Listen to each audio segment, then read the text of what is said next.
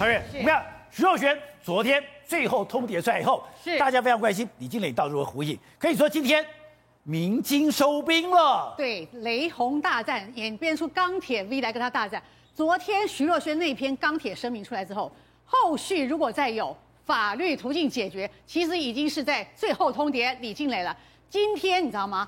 今天下午两点四十分的时候，李云峰，也就是徐若瑄的先生，也发出一个由律师啊哈发了一个声明，下面有两个律师律师署名，也是一样讲啊，就是要法律途径解决，知道吗？下午四点四十一分，李静蕾发声明了，这一篇呢、哦、洋洋洒洒，这个是有备而来的。前面的声明呢，所以跟讲，哎呀，王力宏的道歉，王力宏对小孩子，我希望啊，就是说我的小孩子，我要争取他们啊这个最好的一个照顾，还有。我不是为了钱哦，我是为了孩子，希望他们啊，就说不希望有一个欺骗的爸爸，希望有一个诚实的爸爸。但最后，最后这一段，无辜牵扯进来的人，很抱歉。其实呢，你知道吗？这一切看起来像是说抱歉了哈，徐若瑄或者其他人，你们有受到影响的，希望到此告一个段落。但是还有一个重点哦，他说呢，其实这个房子啊哈，赠与我是不会接受的，挑起了另外一个战争。从头到尾讲说，我不是为了钱，我也不要这个赠与，所以这个房子要怎么给呢？这是很大的问题了。他这边讲到，说我相信司法，所以我和孩子们法律上应该拥有的合理财产分配，相信会透过司法有公平的结果。所以呢，这个网络战、媒体战要告一个段落，可是司法战正要开始。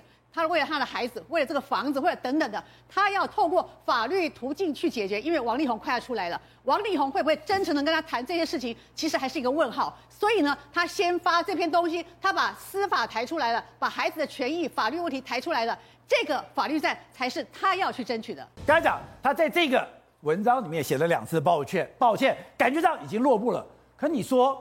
这个落幕是媒体战的落幕，媒体战我已经不打了，我见好就收了，我们已经收兵了。可是法律战才要开始。是我跟你讲，因为他整篇文章我看了大概有几个重点。第一个重点就是呢，他其实非常强调，就是为什么王力宏要道歉。因为他认为这个道，你要透过这个道歉，你才有办法重生啊。重生。所以如果我是王力宏，我喜欢说哦，你搞我不要赌气的，啊不要搞你搞我亏的。其他用意是这样，说我你你会以为我好像是在伤害你，但事实上我是给你机会，让你去重生，让你面对自己。而你在重生的过程里面，我都会给你提供协助。那第二个事情是，我觉得他有强调一个东西哦，他说呢，就是关于房屋赠与的部分，我是不会。不会收的。那为什么他在赠与的部分特别有一个引号？其实整篇文章我看下来结果，我认为他的立场是说，我不需要你的施舍，我不需要你的赠与，因为我现在要给你要求的是，我所有我跟我孩子应得的。哎，这个事情就很严重喽，因为我们都知道，他们事实上在结婚的时候有被迫签了一个不平的条约，叫做婚前协议。而婚前协议里面，